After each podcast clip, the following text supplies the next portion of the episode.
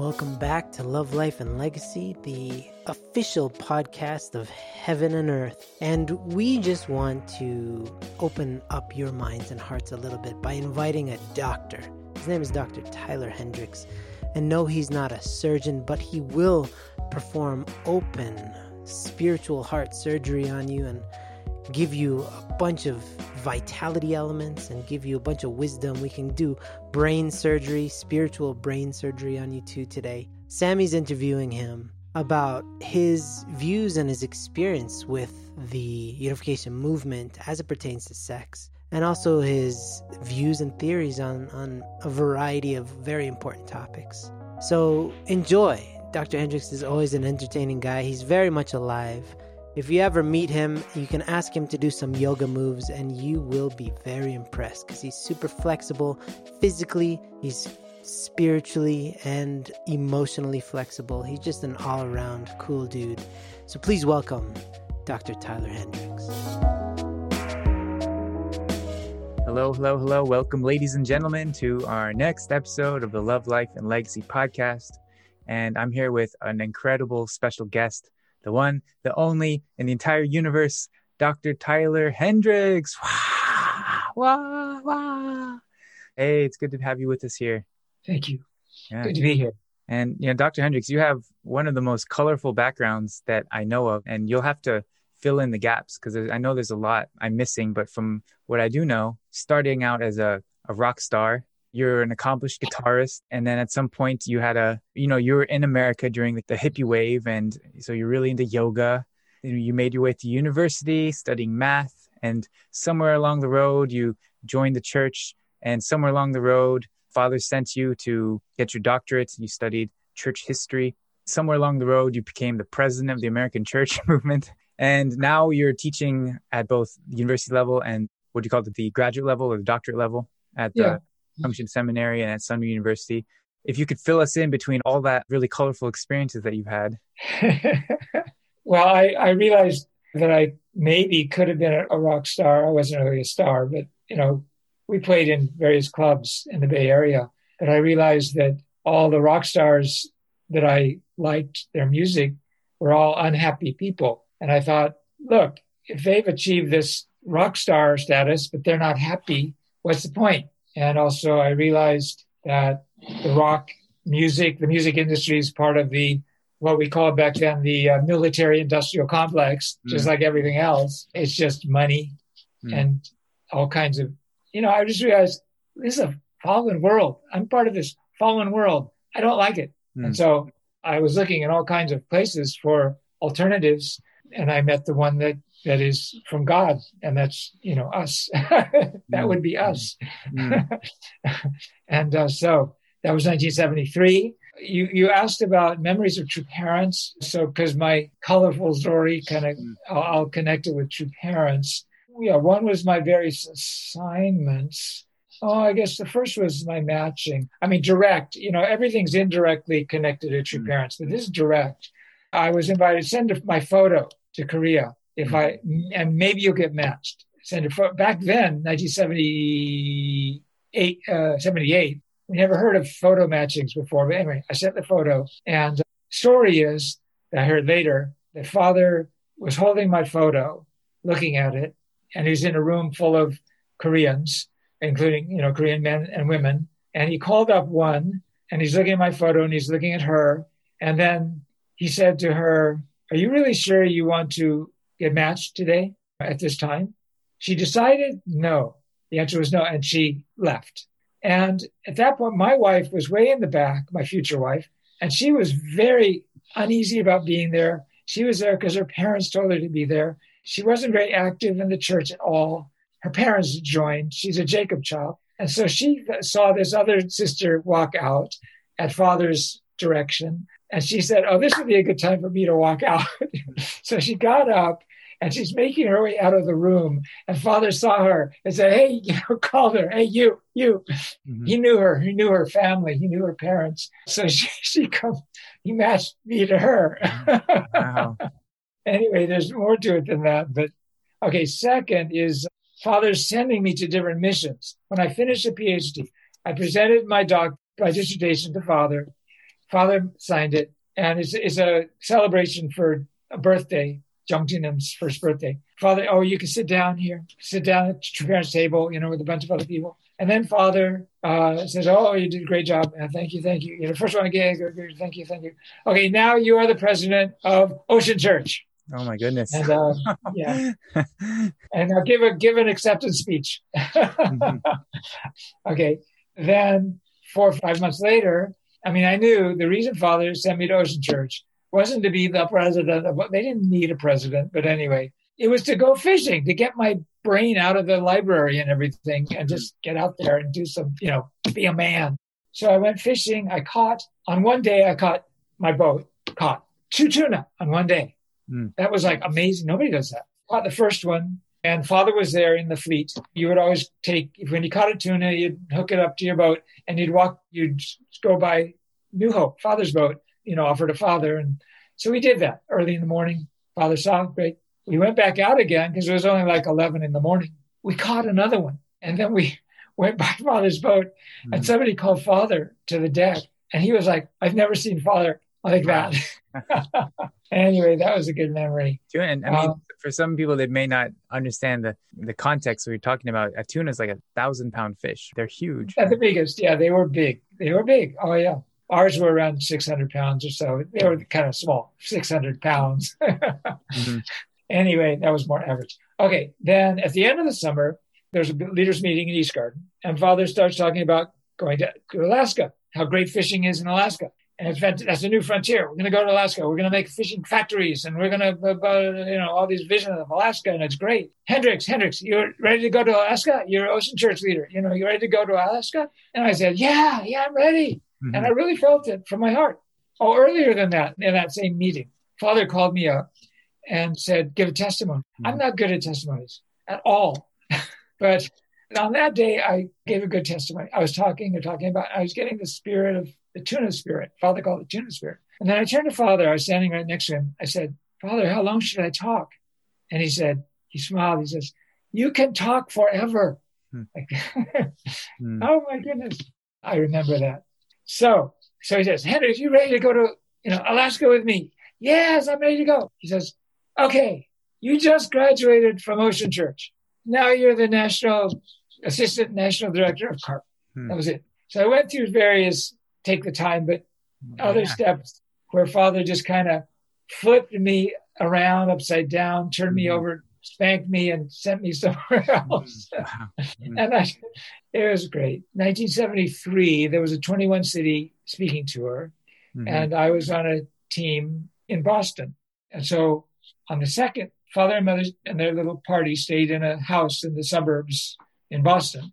And I was on security. So there was two brothers there every night who stayed up all night doing quote unquote security. And on the second night, I was one of those two brothers. And father and mother came. Everybody had a little meeting. They talked in the living room about the newspaper articles and stuff. When everybody went upstairs, suddenly this really loud, loud noise came from upstairs. And it was like a, a war movie. It was like bombs and machine guns and shouts and like this. It was just filling the whole house. And I thought, well, obviously, two parents are responsible for that. You know, nobody else is going to turn on this blasting noise. Mm. If two parents went to bed, you know, mm. why would they have this blasting, blasting noise filling the whole house on? after they went to bed. Right before they're going to bed. Yeah. Time to relax. Hmm. I wonder. They're making noise. I just figured they must be making noise. what would they be doing that makes a lot of noise? Brushing their teeth? I didn't go up to check. Open yeah. the door. Uh, okay. Oh, this, I don't remember this, but it's in my notes because I'm looking through my old journals and notebooks and stuff. And I found this father said, or no, no, even, no, it was in uh, two-parent, tparents.org. It was on some speech there. Hendricks, he said, every now and then, father, you know, because I was a president, he said, Hendricks, Hendricks, you have, people don't understand convex concave. You have to explain to everyone convex concave, which means, of course, it's sex, right? Right, yeah. I came across that years later. I have, I go, wow, okay, absolute sex. Hmm. Uh, one time, at East Garden, sometimes father did this with other couples, but mm-hmm. he called up my couple, you know, mm-hmm. during a Hoondokhae, and he told me to hug my wife. My wife and I should kiss. Mm-hmm. you know, I seen him do that once or twice, but no. that's cool, you know. Oh, that's adorable. And he said, No, no, not come on, you have to really kiss like that. so like I grabbed her, like I swirled her around in a circle a few times, you know, while kissing. And there was that. And another time at East Garden, Father said, not directly to me, but everyone who was there. I don't I forget the context, but he said, no more sex. Everybody should abstain from sex. All the blessed couples abstain. He didn't I don't remember again the reason, the context, but he said that there were two different mornings when he said that. I felt like the, the Lord did the time period. I, I, guess you don't really remember. It would have been the mid, or no, like how long to abstain for? That's what I mean.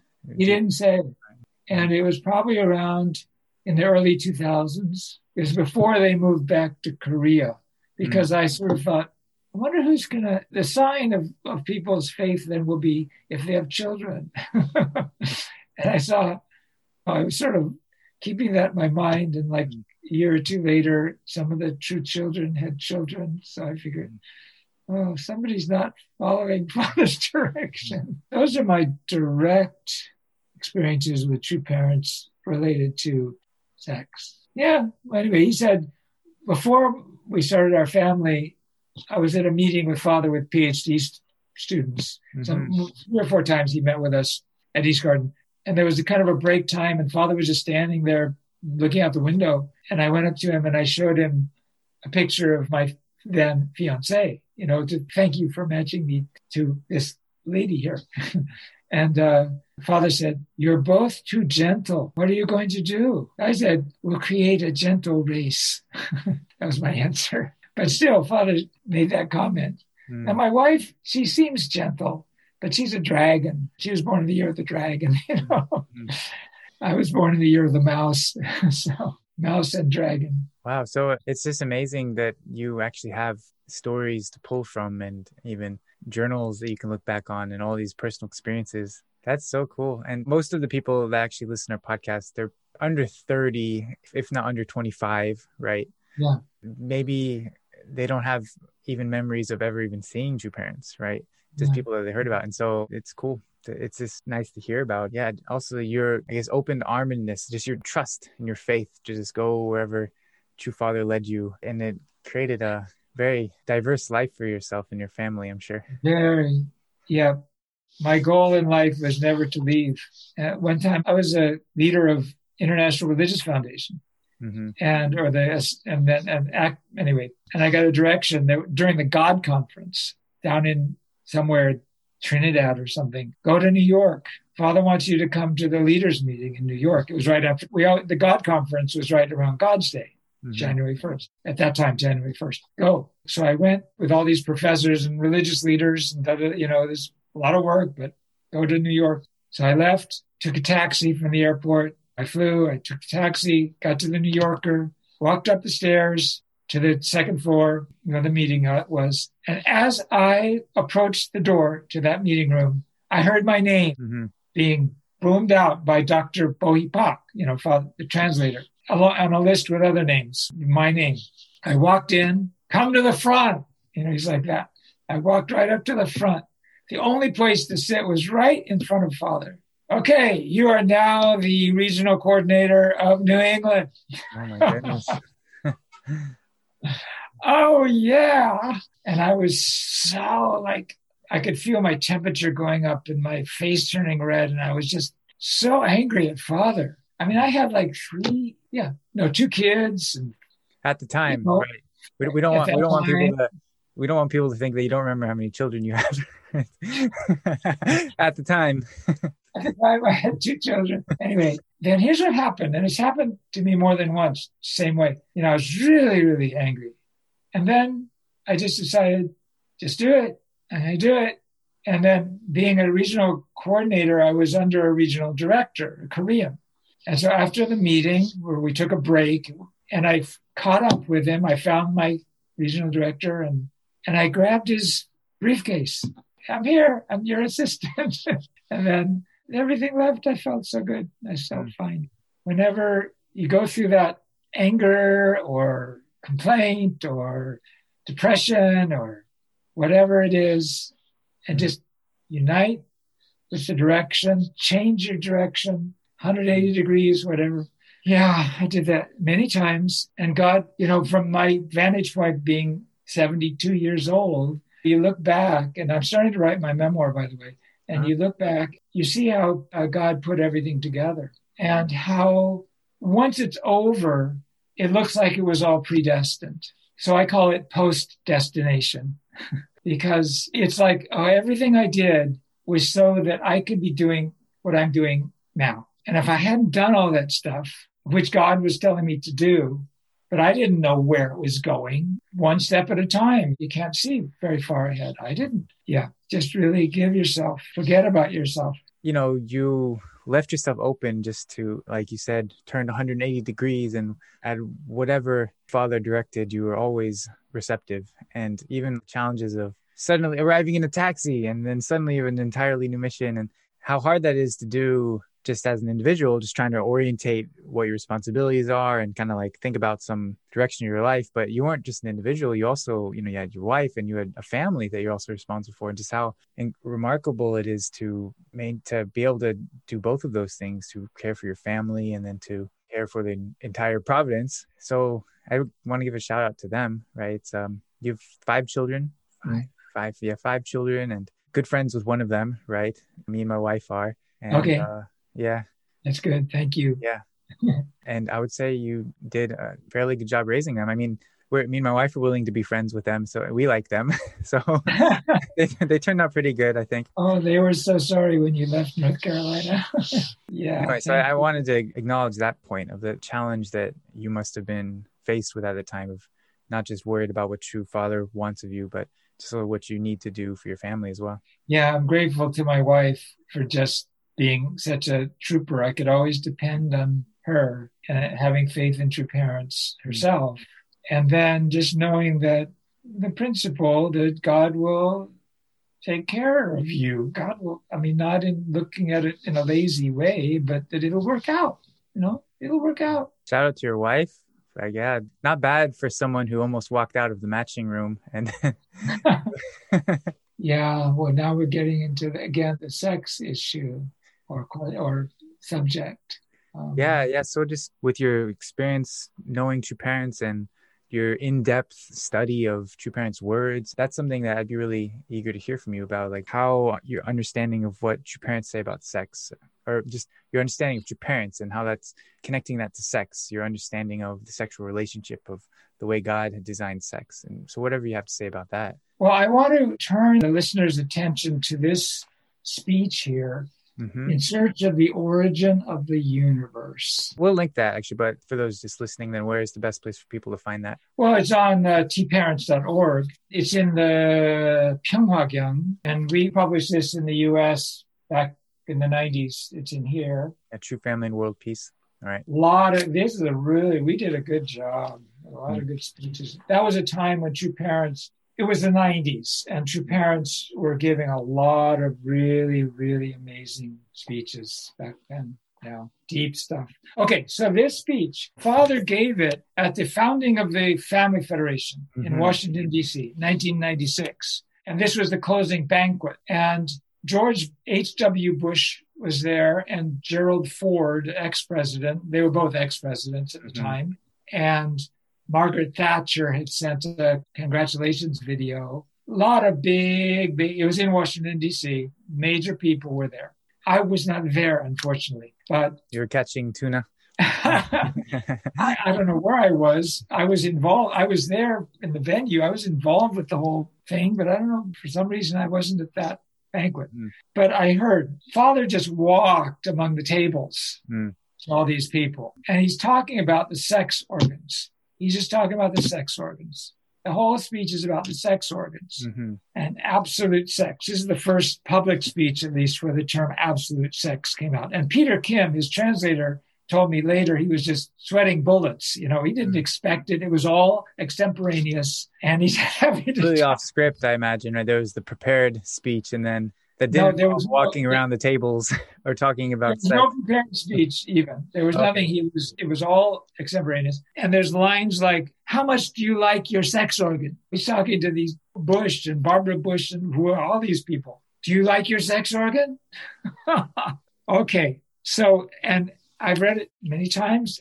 And the points he makes in 1996 first of all are so like now we see 25 years later how ahead of his time Father was. The sex that we are given is an absolute, and it is not a matter of choice. This whole gender fluidity thing, Father, we had never heard of it back in 96, but now it's destroying so many people's lives. Mm. I was born in a woman's body. I'm really a man. Blah, blah, blah. Father said very clearly the sex that we are given is not a matter of choice, it's an absolute. We did not think it, we didn't want it, but without knowing the cause, result, or process, we're born a certain way, and that's it. Okay, then Father, that's right, the beginning of a speech. Then Father talks about, he brings up the first causal being. He says, Who is that causal being? Is it male? Is it female? Then he says, he doesn't answer. He says, you can call it God or whatever you want to call it, but it must exist. And then he says, Oh, God possesses the dual characteristics of male and female. How did the universe begin? Then he says, Let us put aside our discussion of God and consider humankind. And then he starts talking about sex organs. Mm-hmm. And he never comes back to the nature of God. It's all about the sex organs. And he ends up telling the people, Go back to your countries and you should publish in the media about absolute sex. And if you do, you will never perish. Please try to spread Reverend Moon's message through television or other media. You will never perish. I want you to center on the absolute sexual organ, unique sexual organ, unchanging sexual organ, eternal sexual organ. okay. And the whole point, okay, he didn't connect the dots, but I'm connecting the dots. The origin of the universe is the sexual organs, God's sexual organs. There's another speech I found. I mean, Hoondokhae, he said, Does God have that thing dangling down between his legs like men do? He doesn't answer. He doesn't answer. Okay. And does he God have a female sexual organ? Here's the thing. This thing, dual characteristics. You know, we think, oh, dual characteristics. Oh, that's like hot and cold or mm-hmm. high and low or, I mean, that's a certain kind. Divine principle calls those the correlative dual characteristics. Mm-hmm. But most of his discussion about the dual characteristics are not about that because he says here, until now, you may now not have thought it virtuous to value the sexual organs. He's telling all these people. Mm-hmm. He's standing next to George Bush. From now on, you have to value them. What will the world be like in the future? If it is a world that values the sexual organs, absolutely, will that world be good or bad? Will it prosper or perish? This is not a joke. When God was creating human beings, into which part did he invest the greatest creative effort? The eyes, the nose, the heart, the brain, all of these organs eventually die, do they not? Again, Father doesn't follow that. But if you follow the line of thought, it is God invested the greatest great creative effort in the sexual organs, and they do not die. They do not die. What do you mean they don't die? They don't die because they contain the DNA. Human DNA is the logos, is God's logos. Male has it, female has it, and it combines together. It doesn't die because it's in your kids.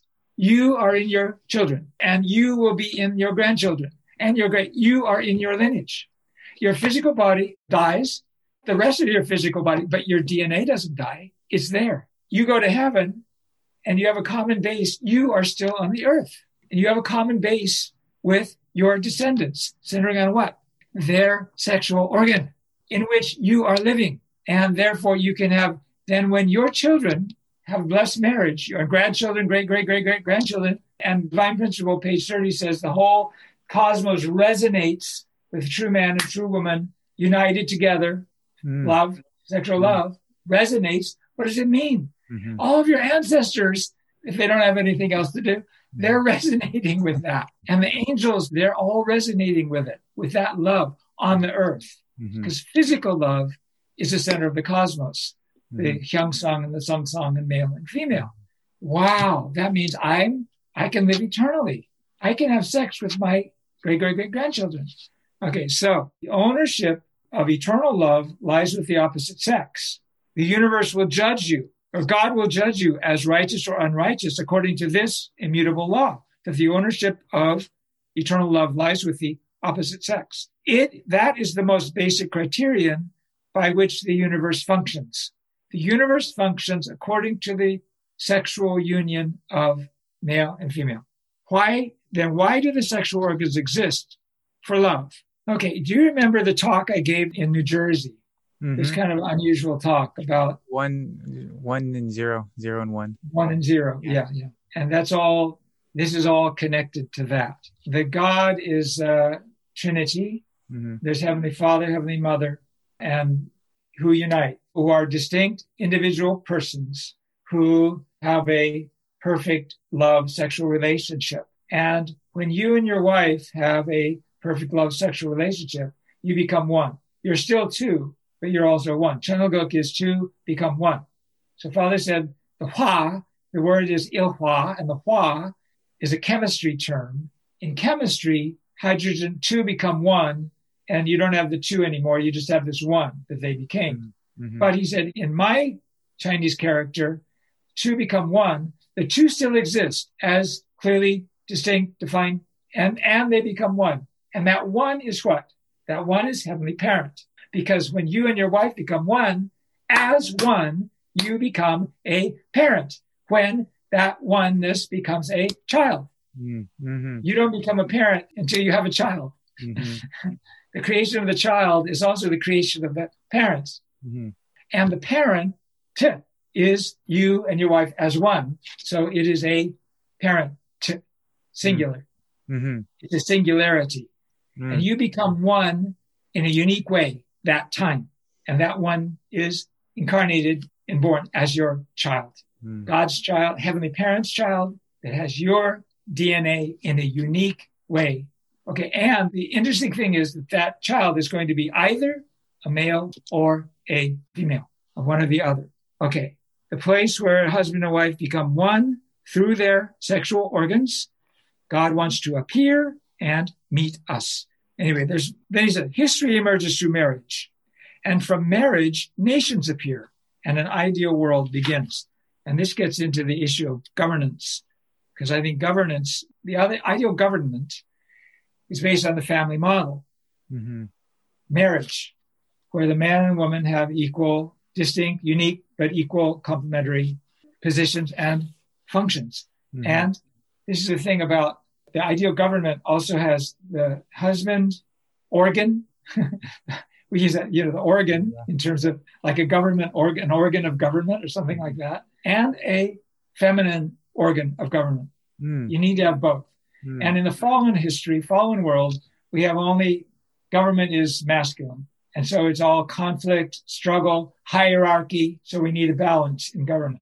What does like a female government model look like? Okay, this is uh, something that I'm aware of because of my involvement here in Cheongpyeong. True Mother is talking about government to a few people, and she referred to, and they're trying to digest it, and I'm trying to digest it. This is all going to be my take on what I heard. She referred to a, a position in Korean tradition called the Shinyo. Shinyo. Have you heard that word? No, I don't. I don't know that one. Okay. Well, apparently during a period of Korean history, and maybe been a long period, there was a position of a woman called the Shinyo who was the advisor to the king. And yeah, I can. The Shin is like kind of God kind of character, and Yo is feminine woman. Kind of woman. Yeah, she was like the number one shamanist, or yeah. you know, one of a like that. The government should that this was like Mother referred to that in kind of a positive way. Oh, that mm. that's a characteristic of good governance of China Good. Mm-hmm. Okay, that's where I stopped. I take it now, this is me, that there should be, that's the wife's branch organ of government. And I work, riff off of the Mormons. The Mormon hierarchy is priesthood is all men. They're the ones who run the church and the stakes and the, da, da, da, you know, so forth to the highest level. It's all men. But they have the Women's Society. It was founded, the female is the Relief Society. All the women belong to the Relief Society. And the Relief Society is organized hierarchically to the world level, parallel to the church, you know, to the man side. It's the Relief Society. And they have an entire building to themselves in Salt Lake City is the Relief Society World Headquarters. Hmm. And it happens to be the building that's closest to the temple, interestingly, coincidental, whatever. So to me, that's something like, okay, and then in the Catholic Church, we have, of course, the male monastic orders and the female monastic orders. So I think in the Cheon Il Guk government, there should, just as in a family, there's the husband and there's the wife. And it's through their harmony. They have different points of view. And through harmonizing, what comes? Children come, household, you know, the whole thing comes. So we need branches of government that have distinct operational responsibilities related to the husband side. And those are going to be more like a husband, generally, I guess, external, take care of the making the money and bringing the food home and mm. whatever, you know, anyway, the more external side. Mm-hmm. And then the woman's the more taking care of the children, education, and fine tuning everything. And there's a joke by Larry Moffat. He said, You know, when my wife and I got married, we decided that I would make all the big decisions and she'd make all the small decisions. Mm-hmm. And you know what? In all the time years we've been married, we've never had to make a big decision. I assume that she's also responsible for deciding which is a big decision and which is a small. right, right. well, anyway, and so the female side would be more, I don't know, health, education, and welfare, stuff like that. I think moral values. I mean, Eve is a tree of knowledge of good and evil. Adam's a tree of life. Tree of knowledge of good and evil has a moral component to it from mm. right the get go. Good. Yeah. She's yeah, the one who knows the difference. Light, tree of life, it just Hey, I'm going, I'm going, I'm going, I'm going. Go here. Oh, I'm going. Oh, no, go here. Oh, I'm going. He just wants to get his yayas out. But the uh-huh. wife knows, is supposed to know that. So I think the kind of, uh, when Father talked about absolute values, the moral foundation of the sciences, the moral foundation of the media, mm. that would be more connected. I mean, of course, everything's give and take, but it would be women's voice is very, very important there. Mm. And here's the thing also that there's a position, this is husband and wife, position of the grandparents mm-hmm. and the children. There's three generations. And they all have given so the so the government's actually a four position foundation. Mm, mm-hmm. And the four realms of heart and the three object object purpose, where everything is like relating to everything else harmoniously centered on God, on true love. Mm. That's the way government is supposed to work. Mm. And the fallen world, government is hierarchical and it's an individual model. And even the divine principle says our government should be based on the individual as a model. But it also gives the family as a model. There's both in the principle. The individual model is mind body. So who's, you know, there's the mind, the brain, and then there's all the stomach and the lungs and the, the, the. so the question, well, who gets to be the brain? Everybody's fighting over who's the brain. Who gets to order the other people what to do? That's the individual model as opposed to the family model, intergenerational. And the cool thing also about the family model is the children here, they're going to be parents someday. And the parents are going to be grandparents. We all participate in every, on every level, mm-hmm. you know? It's very organic, right? The family is organic. So government should be that way too. So, and it's centered on love, which is sex organs. We get back to the sexual organs. That was such a rabbit hole we went down for just a, a a question I was curious about based on what you're talking. Sorry if that put you on a tangent from your main point. I appreciate you going deep into that. It's it's really in my heart right now because I think we're at the point. True Mother is at the point where we are in a position to work with governments, real time governments. The small nations, fine, and we need to be effective. We can, at this point, implement and effect real governments that have sovereignty. And so we need to have a clear understanding of our own ideal. We're, they're not going to adopt our ideal overnight. We haven't even adopted our ideal, you know. But we can, at least you need to, you start like, what's his name? Covey or somebody said, you start with the end in mind, right? Mm-hmm. You got to, the end in mind is Cheon Il Guk. And if we don't know clearly what does Cheon Il Guk look like, we've got to establish that then and even and it should be so convincing and so clear and right that everybody will say, yeah, that is the ideal. Yeah, I want to live there. Then okay, well, let's here's where we are now. So let's map out. Let's make a map. to get there. And I think this is the time to do that. Mm-hmm. 21, you know, it's 21, 2021 to 2027, when mother's on the earth with us, is a time to do that. I'm excited and I'm kind of motivated, obviously. So that I took off from that. Marriage is the uh, is the root of the nation. History from marriage, nations appear. Hmm. So not just my marriage, your marriage, individual families, but the marriage of the larger levels are married to each other. Mm-hmm, mm-hmm. I mean, like these yeah, are I mean, marriage relationships. It's not like political stuff, not like politics. It's like I mean, I can even just simply trying to imagine if a nation were to marry another nation, what would that look mm-hmm. like, and what would their child look like? There's like a, a lot. Of, you can have a lot of interesting conversations based on that. I think. no,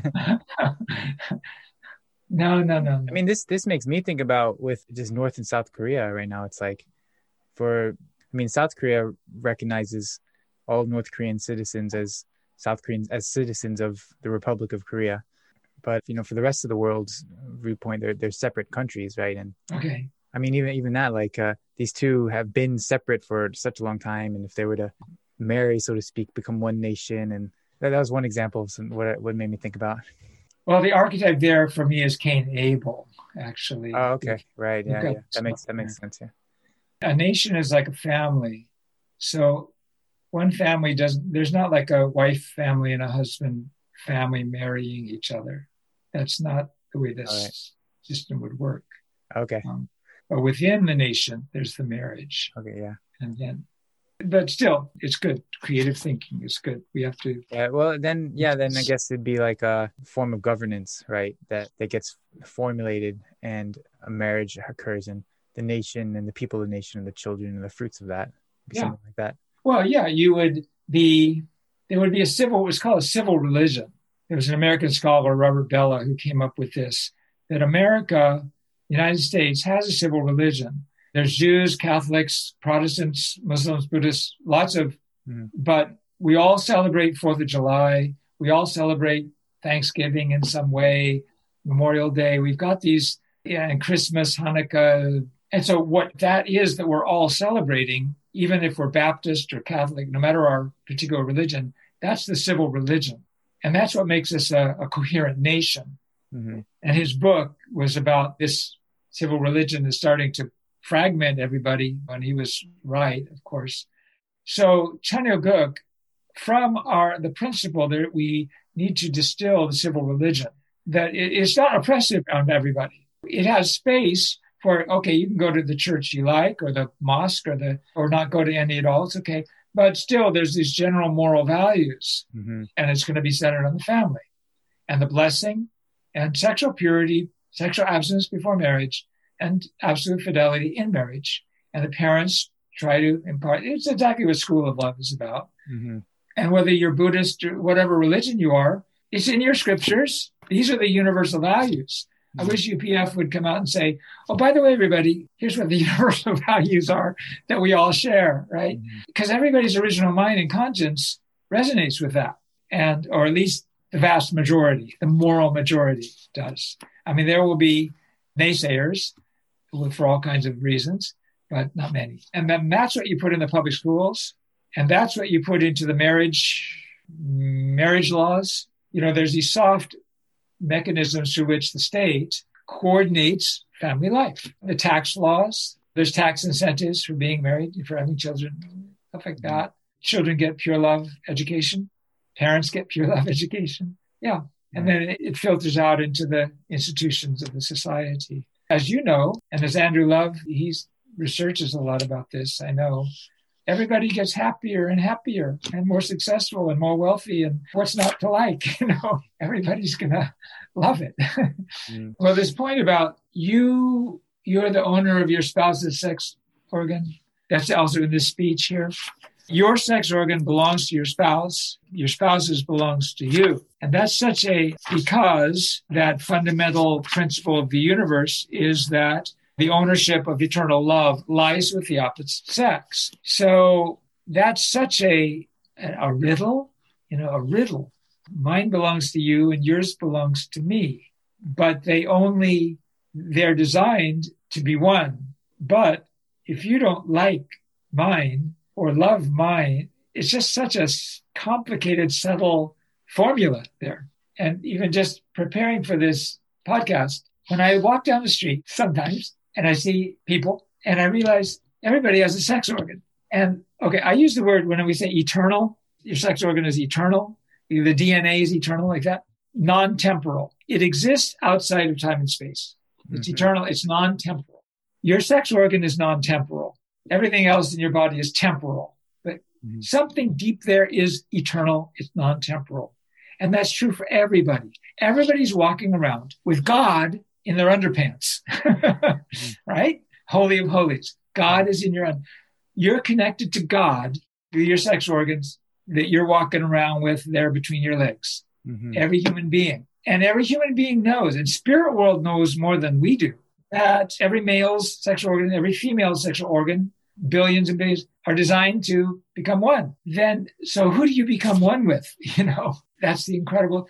You become one with, one you become one with is God. It becomes God.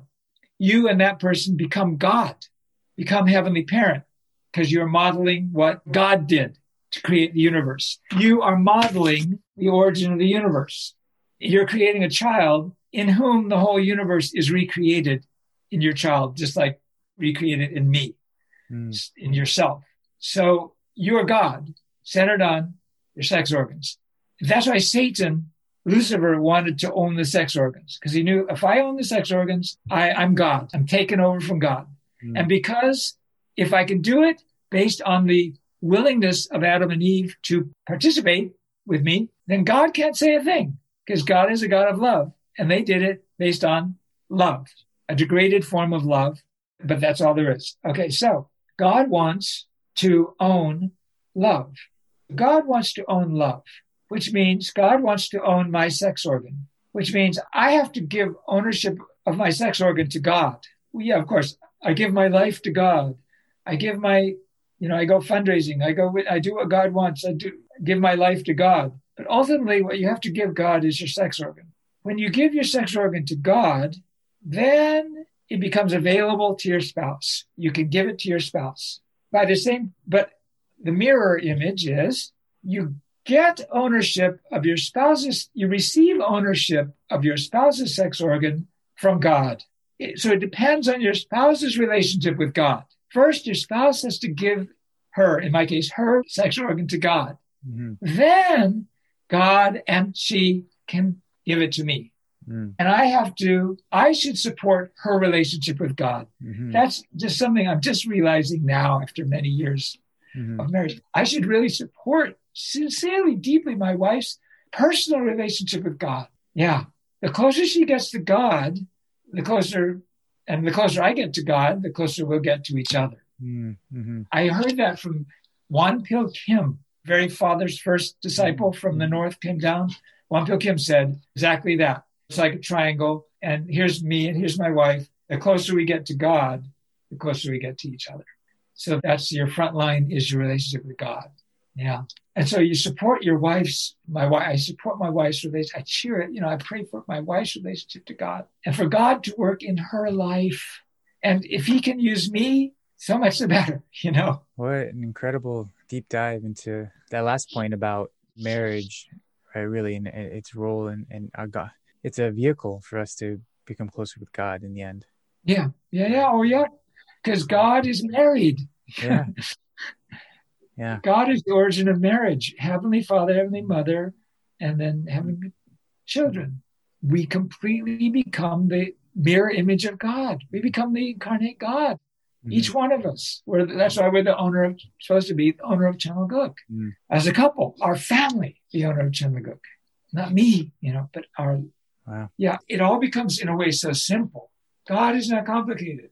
God is a husband and wife. Mm-hmm united together in love. And that's why I, that's what every husband and wife should do. Mm-hmm. And that's it.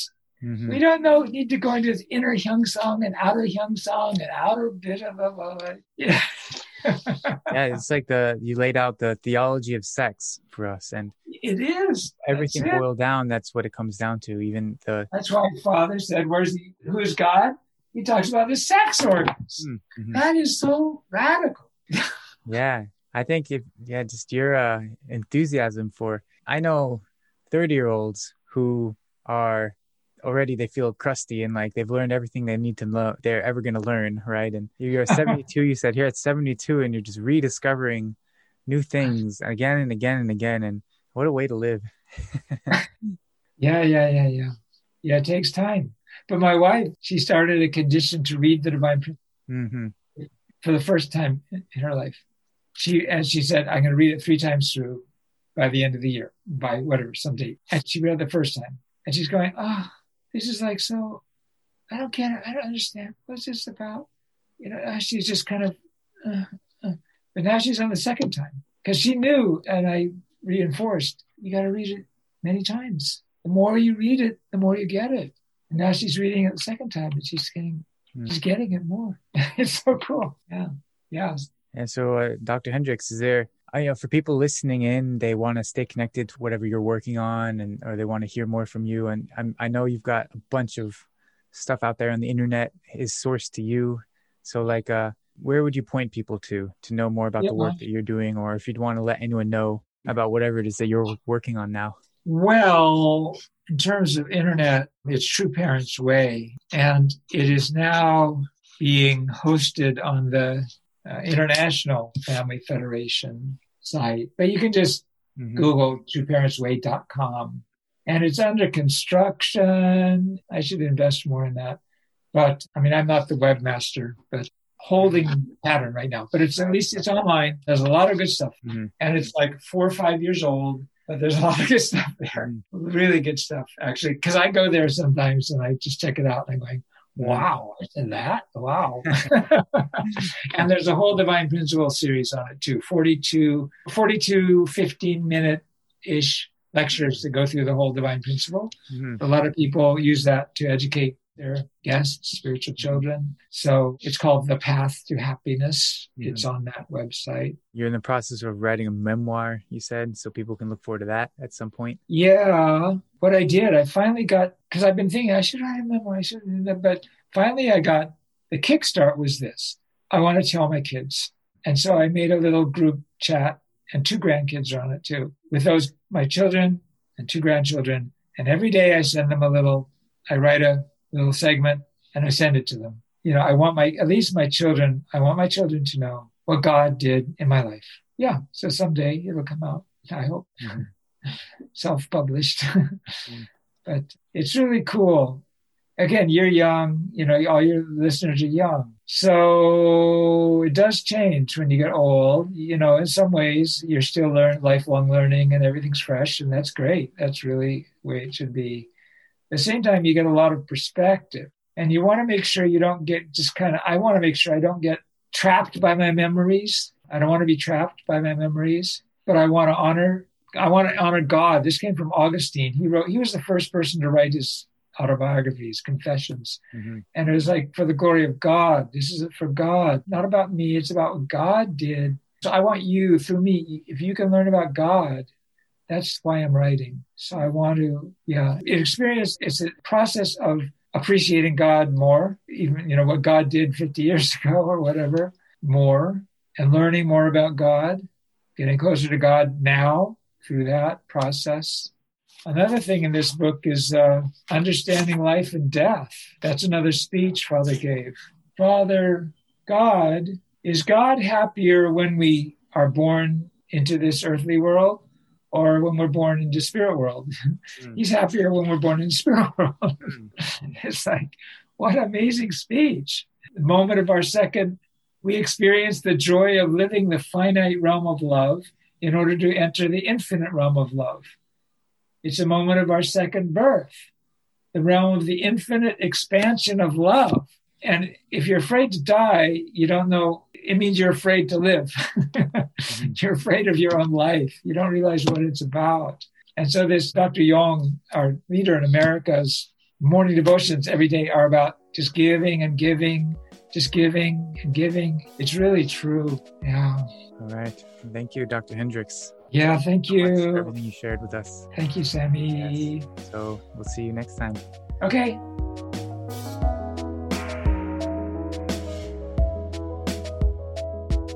I hope you found that episode enjoyable. And before we go, I wanted to challenge you to take your life on, to take your life to the next level. And if you're struggling in any way with pornography, with masturbation, with issues of sexuality that just are not helping you at all, if you want to reclaim your life, reclaim your eyes and ears, your time, your energy, then take our free 15 day challenge.